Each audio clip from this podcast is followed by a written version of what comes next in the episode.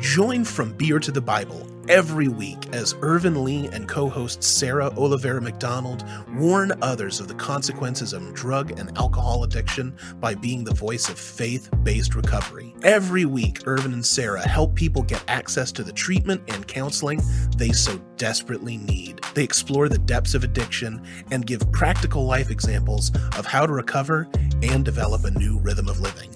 The show is gritty, authentic, and simply raw while being rooted in the love, faith, and hope of God. Welcome to From Beer to the Bible. Hi, and welcome to From Beer to the Bible. My name is Sarah McDonald. I'm your host today. We have Neal Williams. Say hi, Neal. Hi. And Seth Peebles. How's it going? From Elevated Lifestyle Academy here today. I'm so happy that you guys are here. Uh, today, we're going to be talking about walking in freedom. Before we get started, please like, share, and subscribe at FromBeerToTheBible.com. As always, we're going to come to you in a spiritual anchor. We're coming from Isaiah 61 today. The Spirit of the Lord God is upon me, because the Lord has anointed me to preach good tidings to the poor. He has sent me to heal the brokenhearted to proclaim liberty to the captives and the opening of the prison to those who are bound. And that is a perfect scripture for today's guests. They have both been imprisoned, they are both in recovery, and they are both walking in freedom today. Um, through Christ Jesus and doing some great work in recovery. So, welcome, guys. And we just want to kind of get started a little bit. Um, how how do you guys know each other? How did you guys meet? I guess I can start with that. Uh, I guess when I was about the age of three or four, went to a church that was formerly called New Church Christian Fellowship. Uh, while there, uh, my older brother and I were in Awanas. My older brother was around Neal's age, and so I can't recall what group theirs was, uh, but I know for me it was Sparks. I had a nice little red vest you know, with that red vest, we would sing, you know, we were sparks for Jesus, sparks to light the world. You know, we'll shine for Jesus and we'll tell each boy and girl. And it's like, I by far did not tell each boy and girl, but this was a song that I sang every week.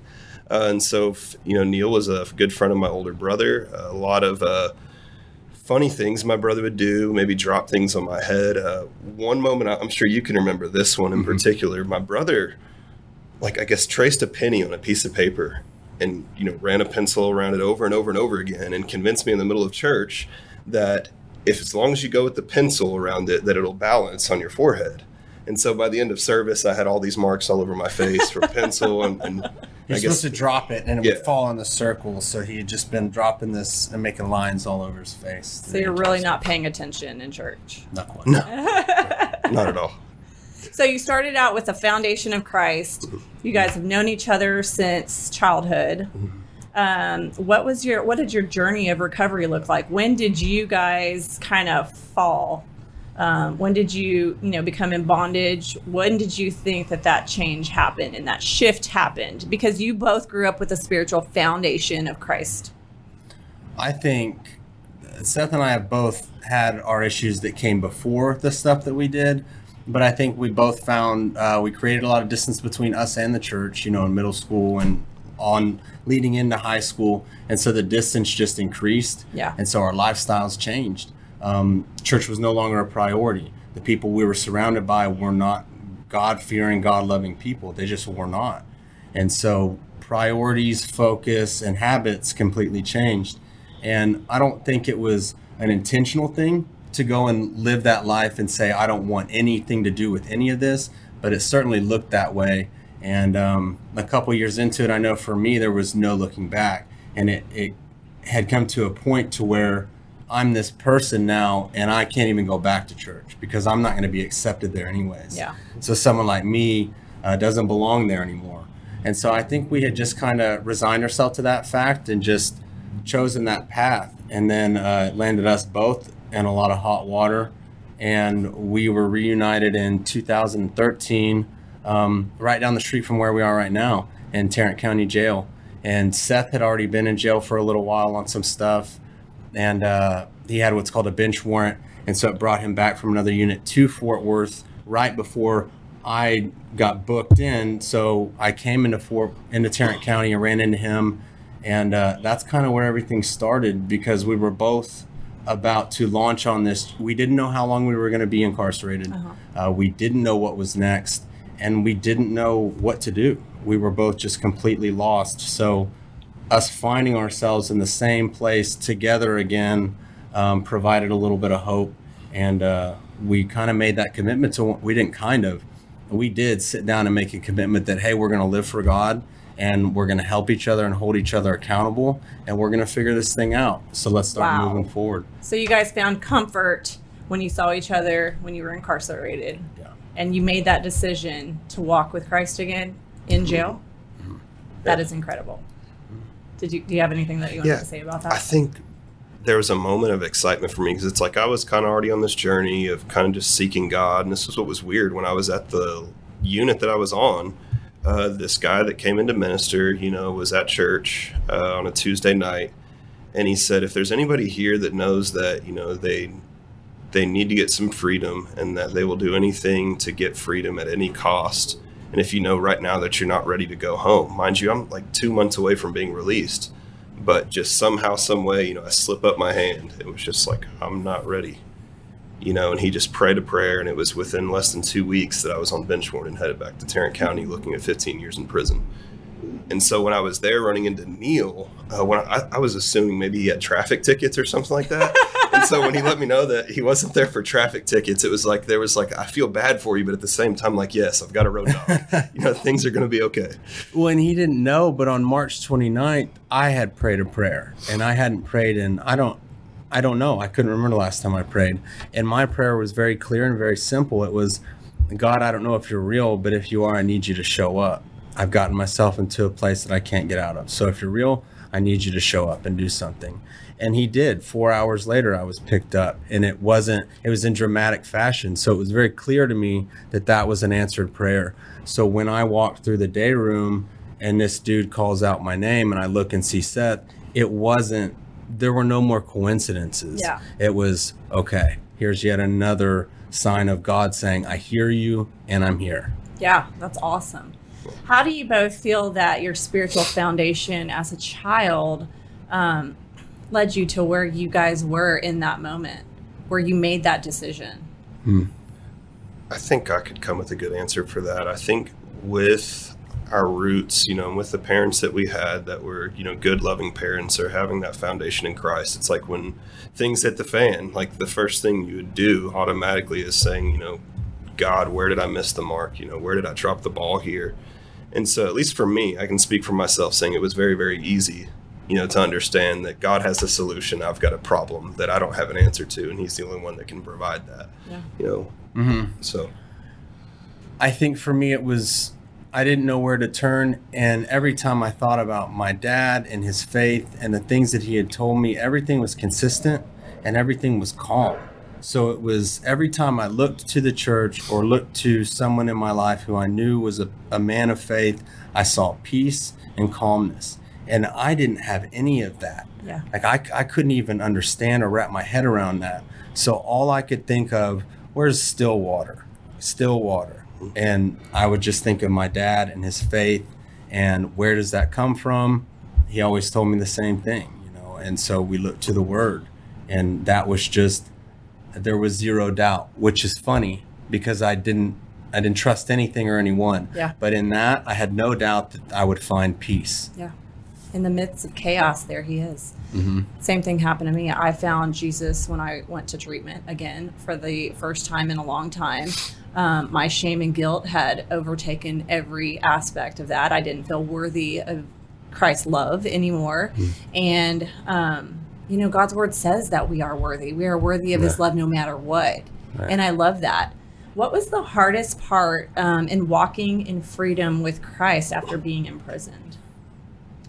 Um, I think for me it was that you know Neal and I had both made this decision, you know, to to walk with the Lord and to you know develop good relationships. For me, it was getting out of treatment and going into ministry school, and right around the same time, uh, three months for me, and I think was it what three or four months for you? I can't can't remember. Yeah. roughly Yeah. after getting at least for Two me out of treatment quick. it was it was very quick we both got indicted on charges for me it was four and a half years prior and for him you know pretty Two and a half. two and a half so it's like we're making this good decision and so there's a lot of questions that came up like god if you're sovereign if you're in control of this if you've caused all this to work together for your good like why is this happening right now why now of all times is this happening i don't understand i've finally made a decision to turn my will and my life over to you but now everything's just kind of blurry and it doesn't make sense anymore So you both Yeah. made that decision, and you both were still going to be incarcerated for a length of time. hmm Well, we and again, this was yet another unknown. Yeah. So it was really difficult to continue. We hadn't been doing the right thing for a long time, and so when we made that change in the decision, it, it was difficult. Like, of course, it, it's difficult for anybody, but we had our mind made up, and so here we are, like a year and a half and a little bit more into really doing this. And then we got out and now we're, we have our feet on the ground and we're really doing it out there in the community. And then it's like we can't even like even when we try and do something right this is going to happen. Yeah. and we're out of control just can't do anything. What do we do? And so that was that was a challenge but man i'm glad we didn't make um, the wrong decision Yeah. Yeah. Walking in freedom sometimes means um, you're still going to have to accept the punishment that you know Sure. you you made your path, you know, and you know God is still there with you. So how how did that work? How did you um, accept your your punishment, if you will, and continue to walk through that? What kept you? Um, what kept you living with Christ?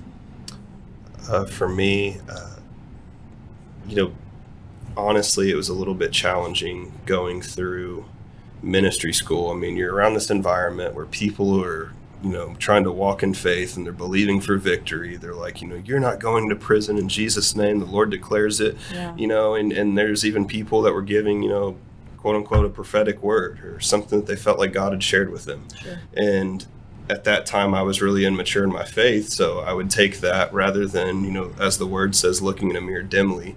You know, eventually we'll see God face to face. It's like I wasn't understanding that we know in part and prophesy in part. I was thinking, this is what they said, this is what's going to happen. Yeah. Like, but yet at the same time, there was a bit of distrust. I was like, mm, this might be a gimmick. You know, maybe this isn't really what it's all cracked up to be.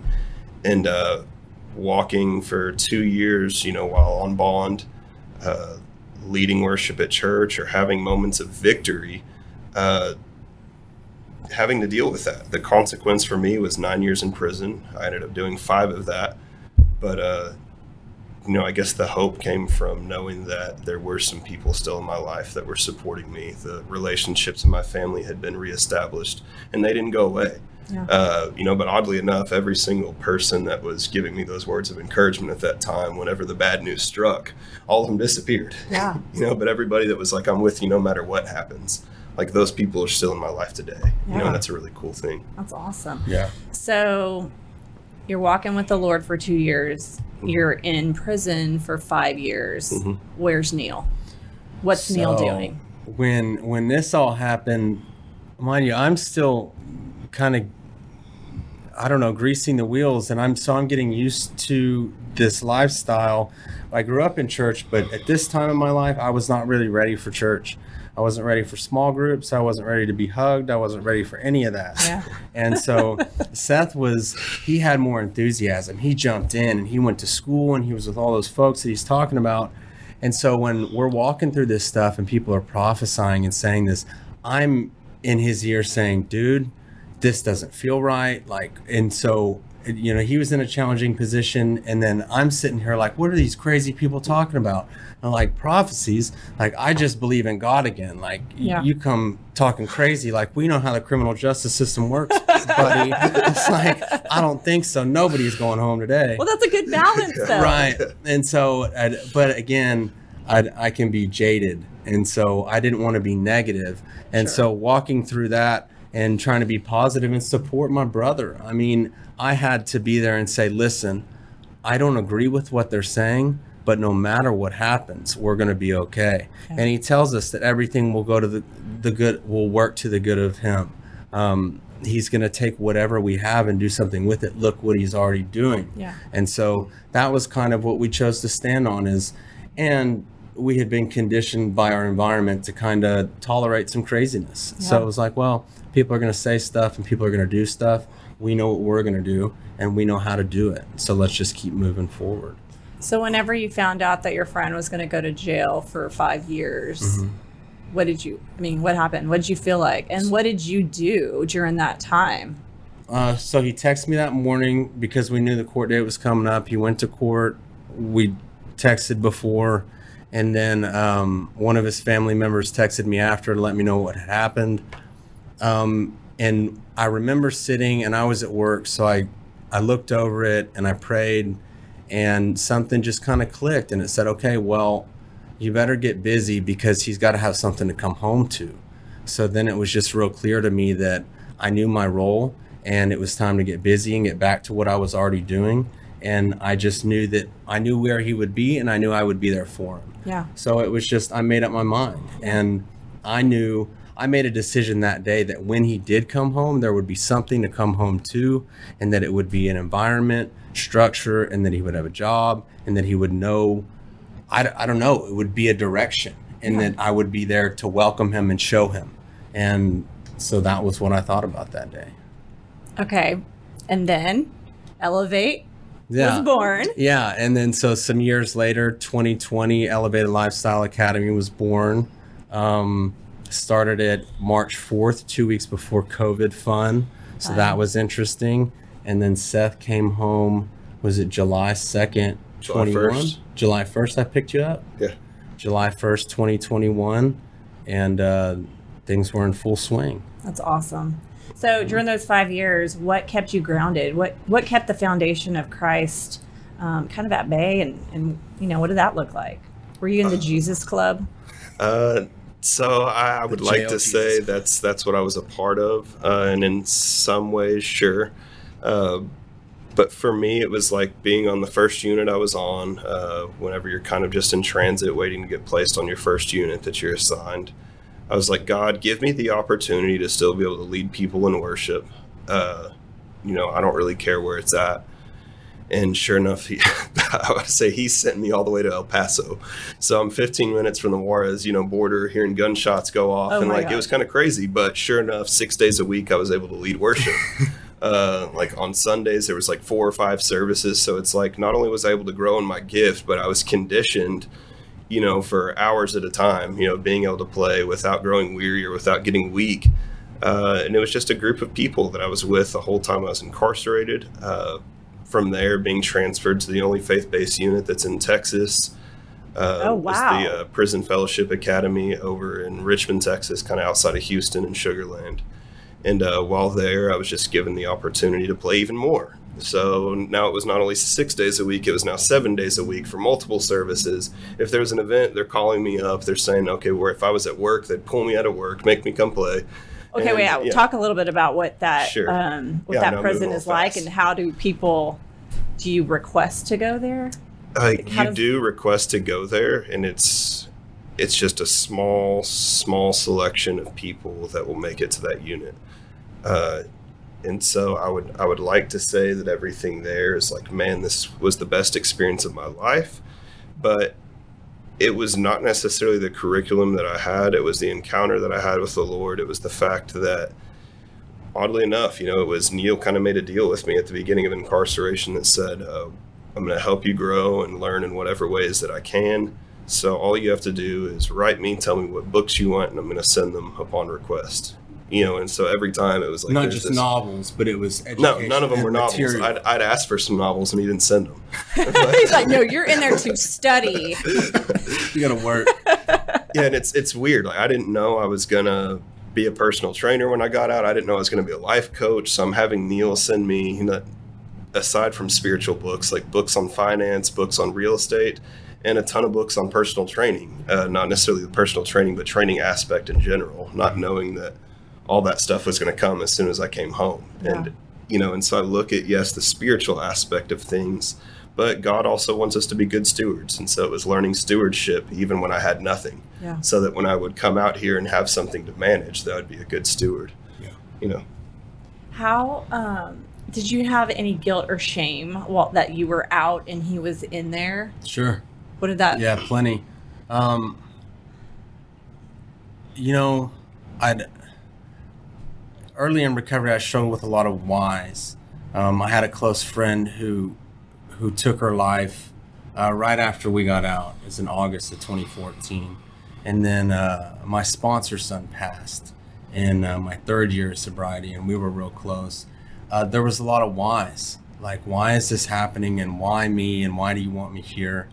And it all came down to I had I always had to resign to the fact that you know I don't, and all I know is that I'm here now and that you have a plan. And so whatever that means, I just want to play my role really, really well. Yeah. And so, um, you know, Seth helped me because he would write me letters.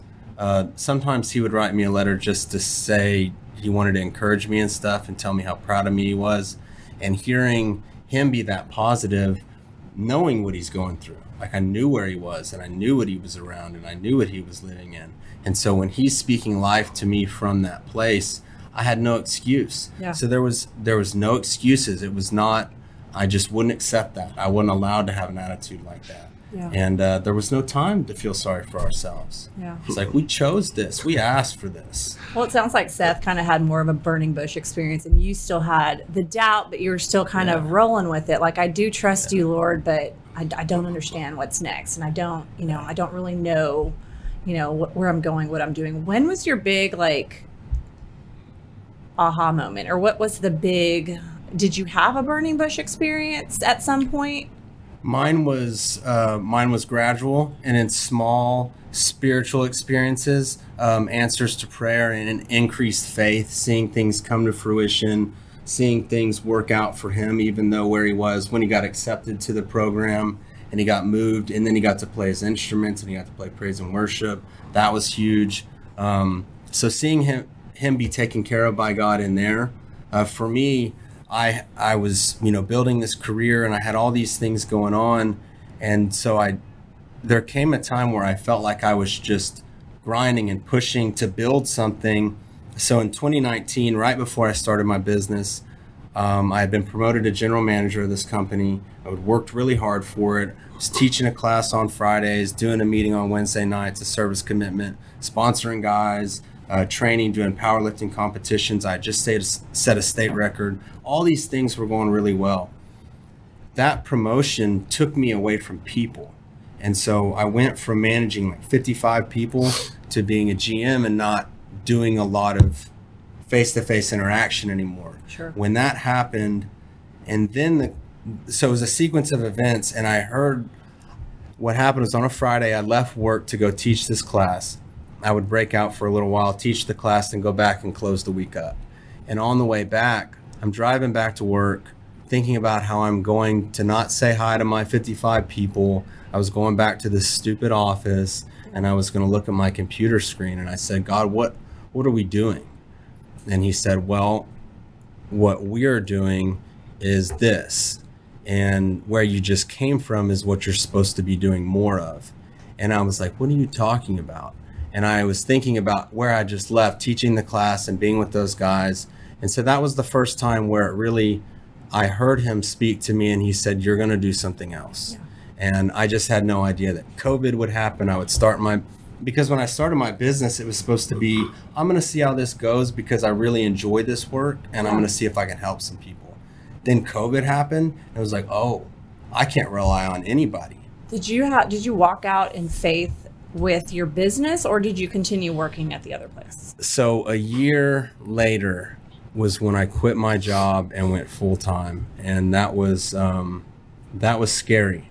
And I remember I had prayed. It was the beginning of January 2021, and I had prayed to God, and I asked Him. I said, "If you want me to do this, I need you to speak very clearly, and I need you to be loud. Like I need you to talk to me Yeah. because I'm worried, and these don't line up. Finances."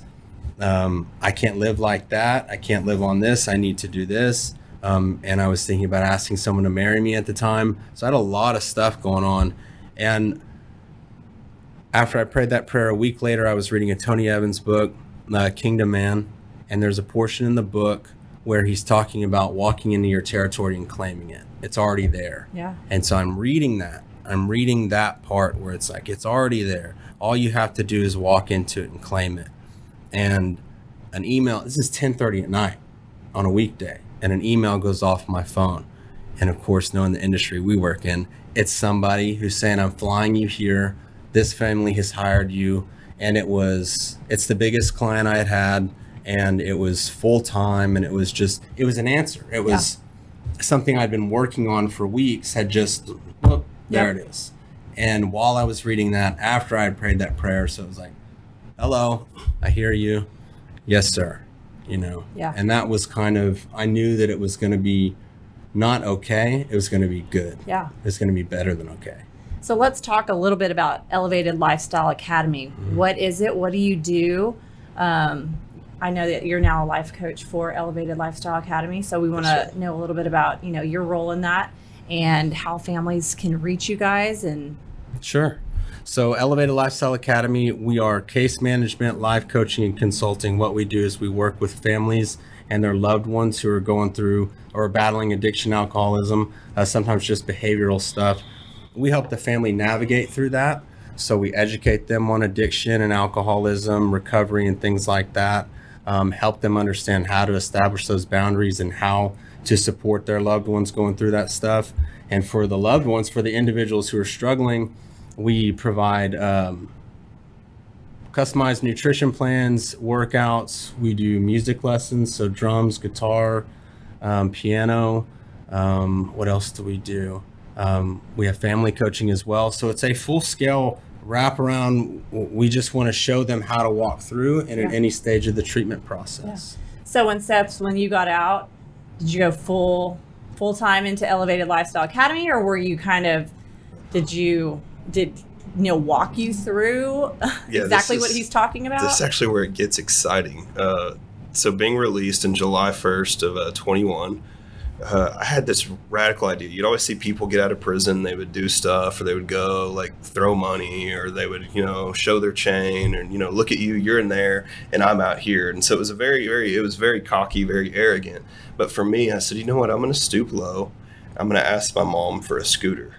And so she brings this scooter, drop her. I guess Neal goes and picks it up. It's decorated with lights, all sorts of. This is like an aggressive scooter with wheels, you know, probably about that big. That's a legit And- scooter. And so, yeah, it's it's still sitting in my mother's garage for my nephews. But you know, here I, I gave people my word. I said I'm leaving on a scooter. They go, no, you're not. You know, Neal's there to get me. Uh, brings me clothes, like a laptop. Like I mean, like I was I was decked out. You Yeah. know, like I was ready to go.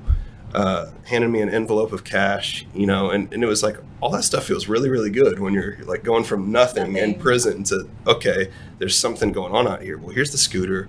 I take off, you know, riding. Uh, we leave, but I was still a nervous wreck. Like a lot of emotional stuff was still going on. Uh, while I was actually in prison, uh, after five years, I had relapsed, uh, had had a drink while I was in prison. So I'm sharing with Neal that I'm kind of starting over at this. And uh, come this October, I'll have two years of active recovery. Congratulations. But uh, what's what's really really fun about this is I'm on an ankle monitor. I'm at home. Uh, Neal sets up a job interview for me to be the house manager of a, a sober living that's in a, a mansion in Southlake, 10,000 square foot mansion. I'll live at this place. And I'm thinking, I'm going to this interview on an ankle monitor. Like this is crazy. uh, but all of it was exciting, you know. And so like the lady was ready for me to move in, you know, and, and start then. And I'm like, can't. Like, I've got to be home at six. you know?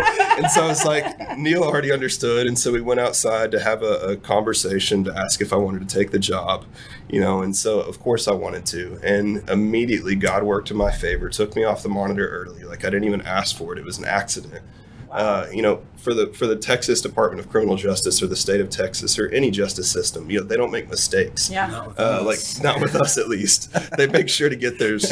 Uh, but but what was neat was getting off of that early and me actually having like this spiritual experience of just like Joseph being from the pit all the way into a palace. I'm the manager of a sober living house, you know, house manager, and living in that with the gym. And while I was there, I was working on getting my personal training certification. Had launched my business while I was there, and so I would, you know, manage the sober living, but also leave and go train people. It was like Neal was saying, like this is the pattern of living now. This is what we do, Yeah. and this is what we're gonna do. And it was shortly after that, while still doing personal And you had a training. home yeah. group. We had the home group. Yeah, Yeah. it was good, and was working in a different gym for a while over in Southlake, and uh, Neal had kind of just brought it to me, like, "Hey, it's it's ready. You know, like let's go, let's get into this thing full swing." That's and awesome. hired me on as a life coach working for Elevated Lifestyle Academy. So I get to teach music lessons, give the people, you know, their nutrition. So already having that background and training, Mhm. uh, just like Neal does, we're able to help these, you know, young men, you know, grow. Yeah. So it's not just, hey, I want to grow spiritually, but hey, you don't really have a choice. You're going to grow physically as well. And that's just kind of the full package deal. you That's know? awesome.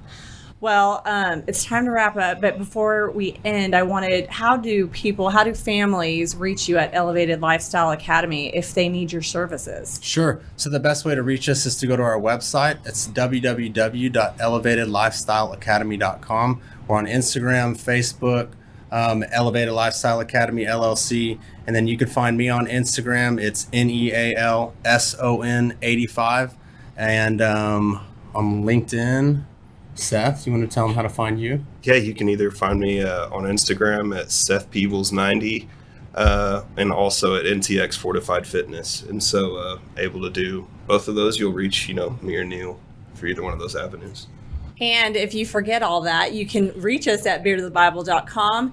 Um, we're so happy that you guys were here today. Thank if any families Yes. out there uh, need help, don't know what they're doing with a loved one um, that's an active addiction, please reach out to us. We're here to help you. Neal and Seth are here to help you. They have a great program for you to kind of land on. And we're just so thankful that God is providing so many miracles. I heard so many miracles in your story. Thank you for tuning in to this week's From Beer to the Bible. Make sure to tune in next week when Irvin and Sarah gift you with even more addiction recovery information. Make sure to like, share, and subscribe. You can find us on YouTube, Facebook, Twitter, and Instagram. And remember, we're always there for you.